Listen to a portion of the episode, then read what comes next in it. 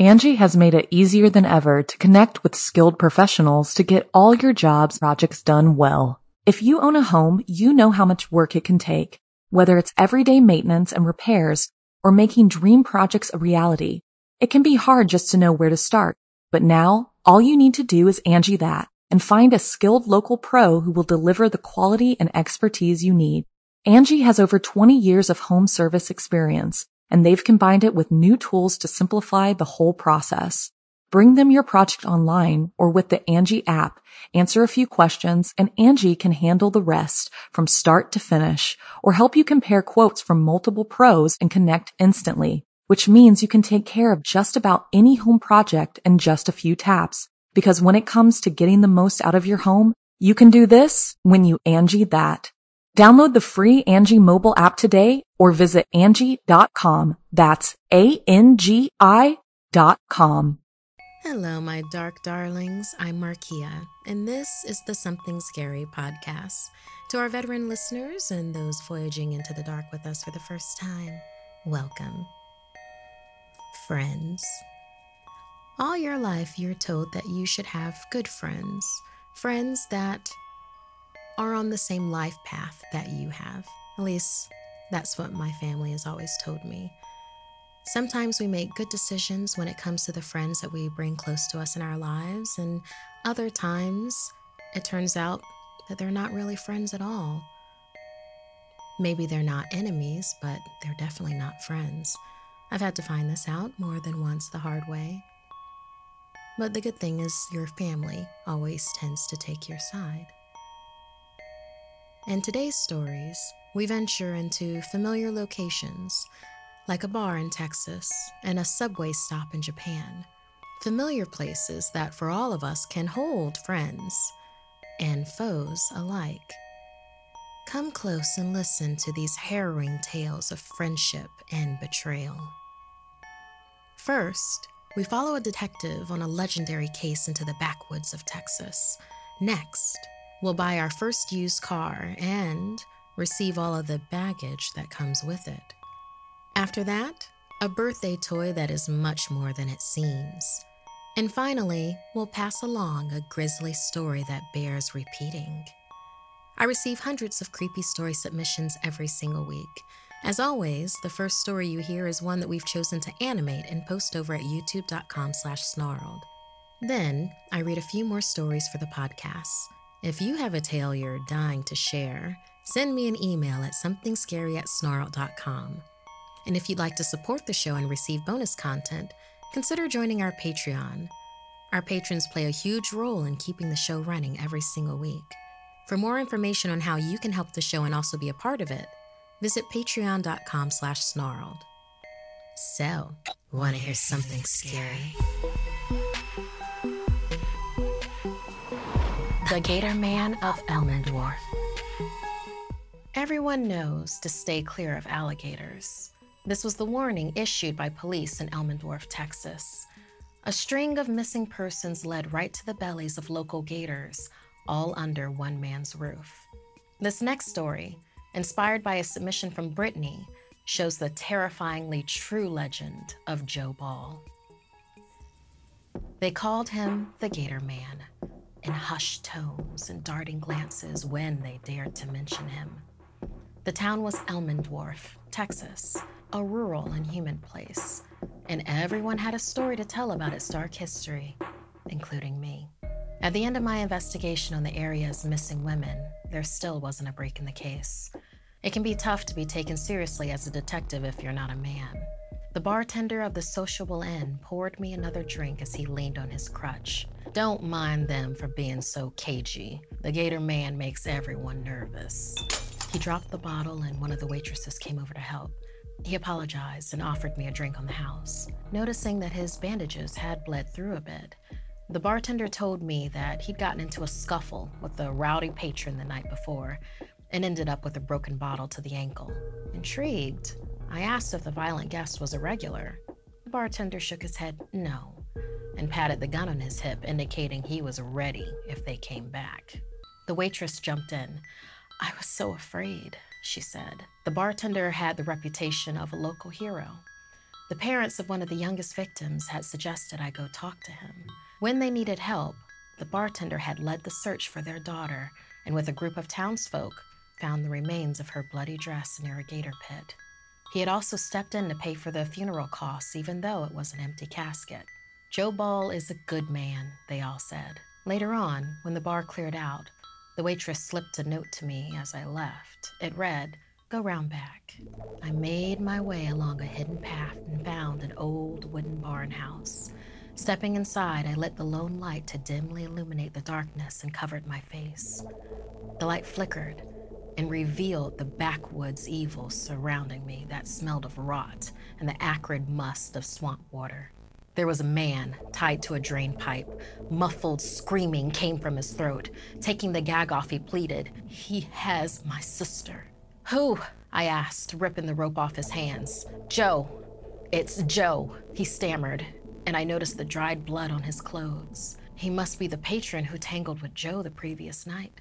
The man explained that his sister had run off with Joe a few days earlier, and when he heard the description of the Gator Man's victims, he knew she was in trouble. He went to the bar to look for his sister when Joe took him out back and tied him up, ready to feed him to the gators. Suddenly, they heard the squeak of the old door. Joe had entered the barn with the waitress at his side. He had a gun to her head, keeping her captive. Show them, he told her as she tossed a frozen limb into the pit. Two gators jumped up to fight for the arm, quickly shredding it to pieces. They were hungry. Don't hurt her, I said, realizing Joe Ball had charmed and misled the whole town. Stepping into the light, we saw him for who he truly was Joe Ball, the Gator Man. She's mine and your dinner, he said, menacingly nudging us forward. As we got closer to the pit's edge, the waitress pulled a glass shard from her dress and dropped quickly, knocking Joe over. She slashed the back of his knees, which sent the gun flying, and Joe fell forward. Grabbing the gun, I pointed it at Joe, letting him know he was under arrest. Joe sneered, You'll never take me alive. He let himself fall into the gator pit, each one of his pets ripping into his body, and he laughed as he choked on his own blood. Before leaving with her brother, the waitress thanked me, even though it was her courage that saved us all. Sometimes all it takes is even the littlest spark of light to fight the monsters in the dark. Angi has made it easier than ever to connect with skilled professionals to get all your jobs projects done well. If you own a home, you know how much work it can take, whether it's everyday maintenance and repairs or making dream projects a reality. It can be hard just to know where to start. But now, all you need to do is Angi that and find a skilled local pro who will deliver the quality and expertise you need. Angi has over 20 years of home service experience, and they've combined it with new tools to simplify the whole process. Bring them your project online or with the Angi app, answer a few questions, and Angi can handle the rest from start to finish or help you compare quotes from multiple pros and connect instantly which means you can take care of just about any home project in just a few taps. Because when it comes to getting the most out of your home, you can do this when you Angi that. Download the free Angi mobile app today or visit Angi.com. That's A-N-G-I dot com. Turning 16 is an exciting time. Some celebrate by throwing parties while others opt for their first car. And many, like in this story inspired by Natalie, are gifted with something else entirely. Christine had just turned 16, so her parents got her a car. They did warn her that it was used, but it had been checked out to run just fine. The dealership had skirted around why the car had been returned in such a great condition, insisting that it was a great deal, even being sold as is. When pressed further, the salesperson told them that it just hadn't been a good fit for the family that previously owned it. Shrugging, Christine's parents figured what could go wrong.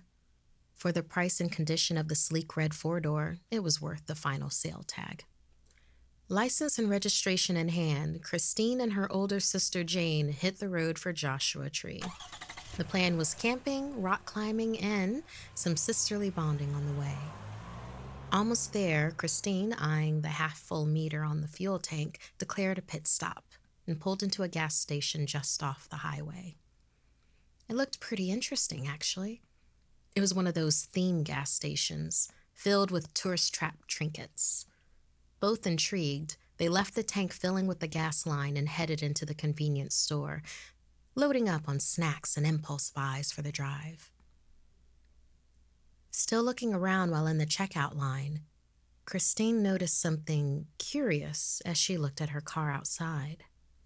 A bewildered woman was running towards the passenger side with a child in her arms.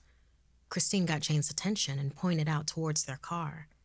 They both watched as the stranger opened the door, put her child in the back, and then jumped into the driver's seat. What the heck? Is she stealing the car? Jane asked incredulously.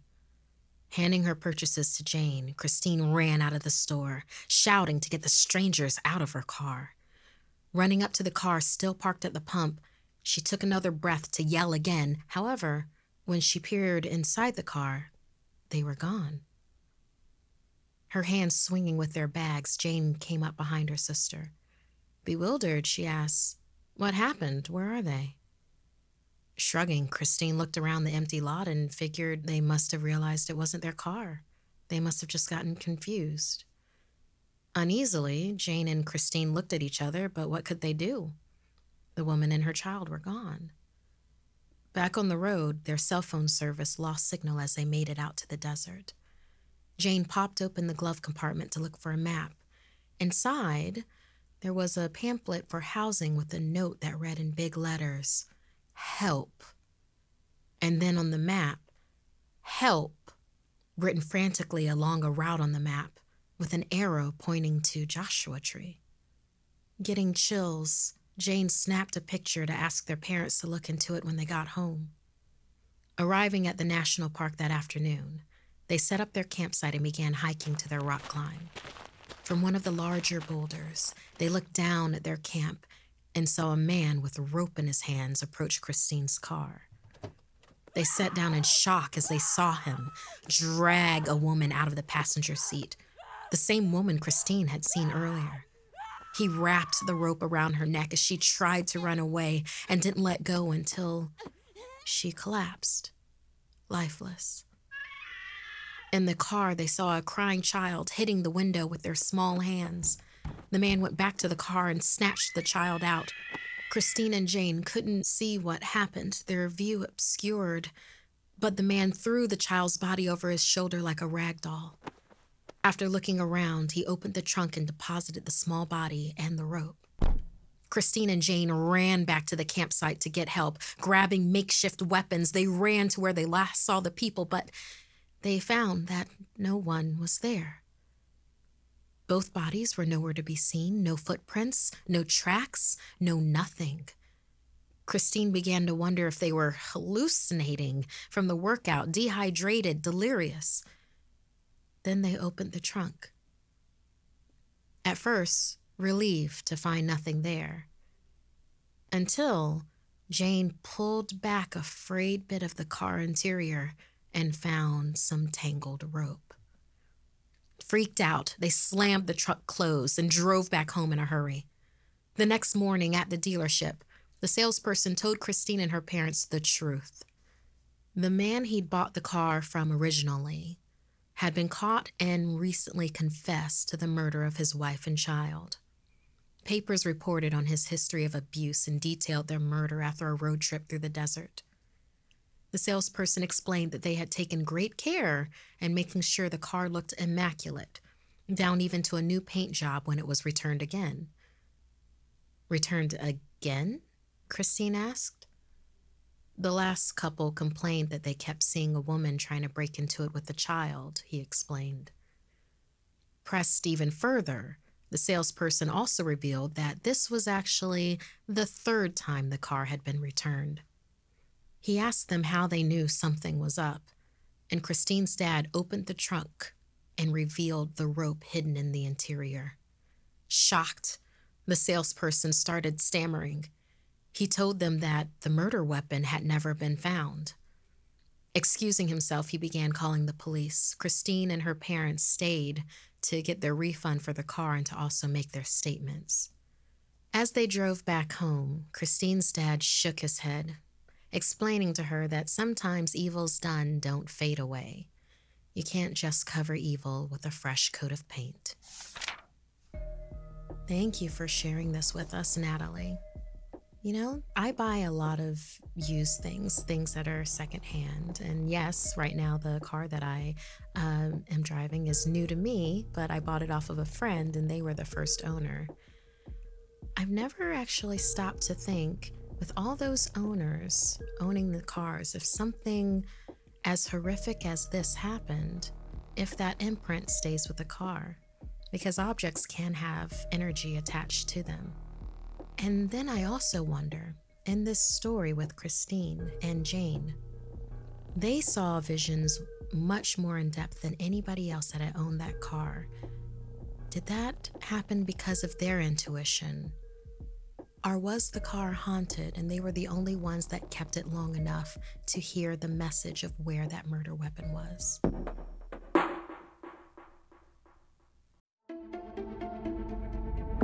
If you're fascinated by the darker sides of humanity, join us every week on our podcast, Serial Killers, where we go deep into notorious true crime cases. With significant research and careful analysis, we examine the psyche of a killer, their motives and targets, and law enforcement's pursuit to stop their spree. Follow Serial Killers wherever you get your podcasts and get new episodes every Monday.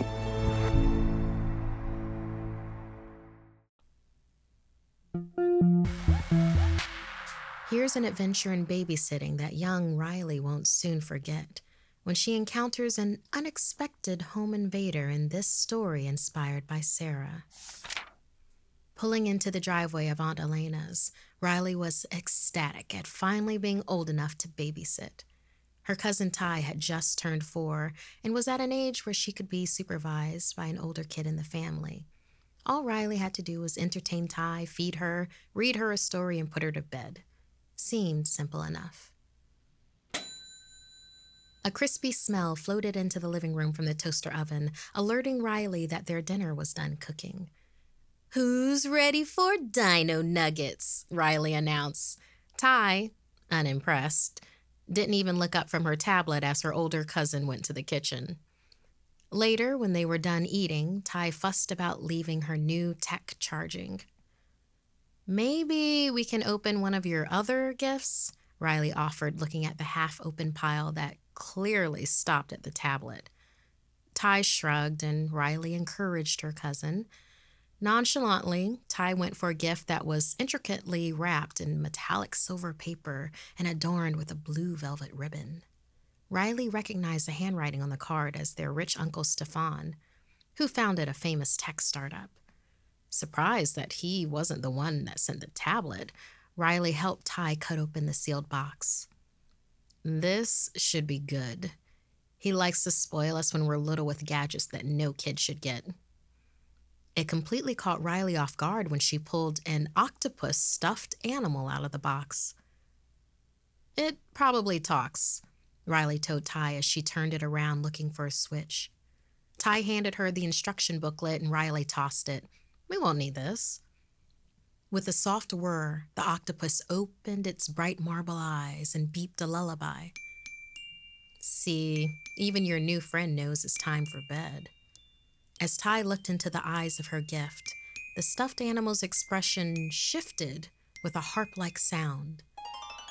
You're my best friend, Ty, the fuzzy octopus announced. Ty shrieked. Riley laughed and agreed. Yeah, this is weird, even for Uncle Stefan. I guess it reminded him of the 80s robot teddy he had. Ty asked her to put it back, and Riley took her chance. I will if you go get ready for bed. Ty nodded, and Riley picked her up, squeezing a little too hard. Ow! piped Ty, and Riley apologized as they heard a small alarm go off from the octopus. Probably needs to be charged, Riley thought as she carried Ty upstairs to change. While Ty brushed her teeth before bedtime, Riley went back down to put the toy away. She couldn't find it. So she went to put their dishes in the kitchen. That's when she noticed the sink was on and shut it off. Strange, she thought, unable to recall having gone to the sink earlier. When she came back out, Ty was sitting on the couch with the tablet in her hand. Reminding her it was time for bed, Riley looked up at the foot of the stairs and was weirded out by the sight. There sat the octopus, watching. Ty kept playing on the tablet and motioned toward the stairs. I told it to leave me alone. Riley picked her up again. Come on, up we go. And suddenly, she felt a strong mechanic coil around her ankle. It was a tentacle. Howling in pain, she dropped Ty onto the couch. When Ty saw the toy and circled around Riley's ankle, she ran up the stairs. Yanking the octopus off with a toss, Riley swiftly made her way upstairs too and into Ty's room. Ty whimpered, asking what that thing was. Some sort of fluffy Terminator? Riley said, checking her ankle. It would surely bruise. Ty asked what a Terminator was as Riley tucked her in. It's a story for another time, she said. Steeling herself, she told Ty to not open the door under any circumstances. She needed to get her cell phone from downstairs. Grabbing a baseball bat from Ty's things, Riley crept back down. The lights went out, and a scurrying noise followed her around the house. There was no sign of her cell phone. She heard the sink running in the kitchen again and ran to see her phone in the water. Riley fished it out, and a tentacle wrapped itself around her wrist. The octopus moved like an agile spider, and before it could jump onto Riley, she swung her bat, knocking it into the water. Thinking quickly, she shoved it down the garbage disposal with a nearby wooden spatula and flipped the switch. Fluff flew everywhere, revealing half a robot face with red eyes. After some struggle, it short circuited and whirred as it powered down. When Riley's aunt got home, they found the instruction manual. The octopus was a new home security AI set to protect Ty, but needed the rest of the family to be uploaded to its program. When they went back into the kitchen to see how damaged it was, they realized it was gone. No doubt waiting to strike again. Thank you, Sarah, so much for sharing this story with us. And I guess the main thing that we can definitely take from this is always read the instructions. No matter what the toy is, no matter who gave it to you, just read the instructions. You know, personally, I am not surprised about this AI turning against humanity. And if you want to know more about that, then I suggest you look up the Terminator.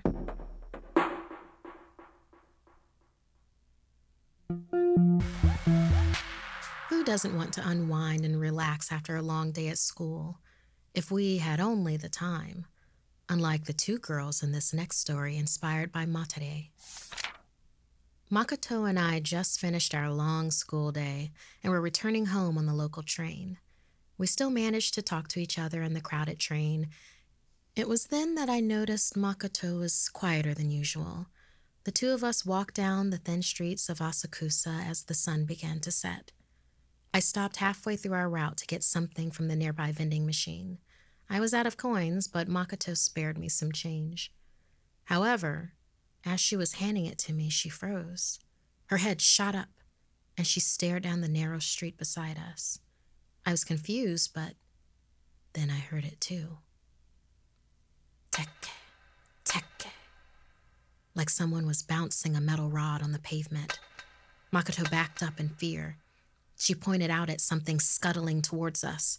It carried a long object behind it. Every time the object hit the ground, it would make ominous noise. Teke, teke. The streetlights above us began to flicker, and we could see the figure now as it stood up straight. It looked like a girl our age, but her body was decomposed, and there was a massive split in her abdomen. It was carrying a scythe. Just then, the lights flickered, and she was gone. Makoto spun around towards me like she was about to say something. Then, in an instant, I heard the swoop of the blade, and Makoto's torso split off from her body and tumbled to the ground. The figure had moved behind us and slashed at Makoto's remains with the scythe again. The figure pointed at me and told me its name was Teke Teke. She was a schoolgirl who was cut in half by a train. Long ago, she fell off a station platform and no one responded to her cries for help. Teke Teke warned me to pass my story on to others, or else I would end up just like her, Makoto. Makoto heard the story and she told no one. Now she is dead. So I must apologize to you, my trusted friends. I don't mean to give you this burden, but I don't want to die.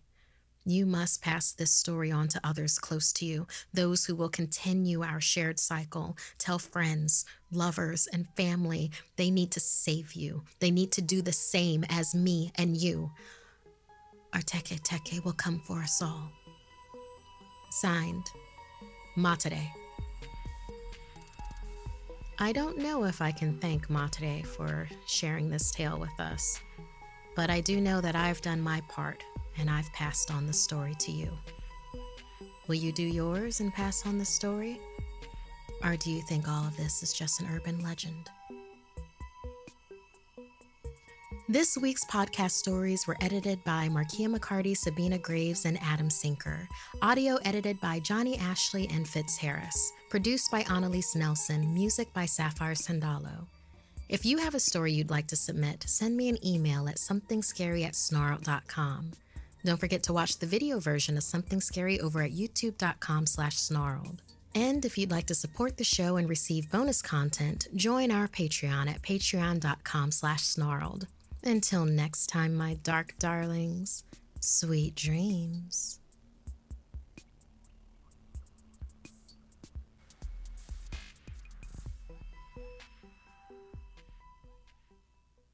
Angi has made it easier than ever to connect with skilled professionals to get all your jobs projects done well. If you own a home, you know how much work it can take, whether it's everyday maintenance and repairs or making dream projects a reality. It can be hard just to know where to start, but now all you need to do is Angi that and find a skilled local pro who will deliver the quality and expertise you need. Angi has over 20 years of home service experience and they've combined it with new tools to simplify the whole process. Bring them your project online or with the Angi app, answer a few questions and Angi can handle the rest from start to finish or help you compare quotes from multiple pros and connect instantly, which means you can take care of just about any home project in just a few taps. Because when it comes to getting the most out of your home, you can do this when you Angi that. Download the free Angi mobile app today or visit Angi.com. That's A-N-G-I dot com.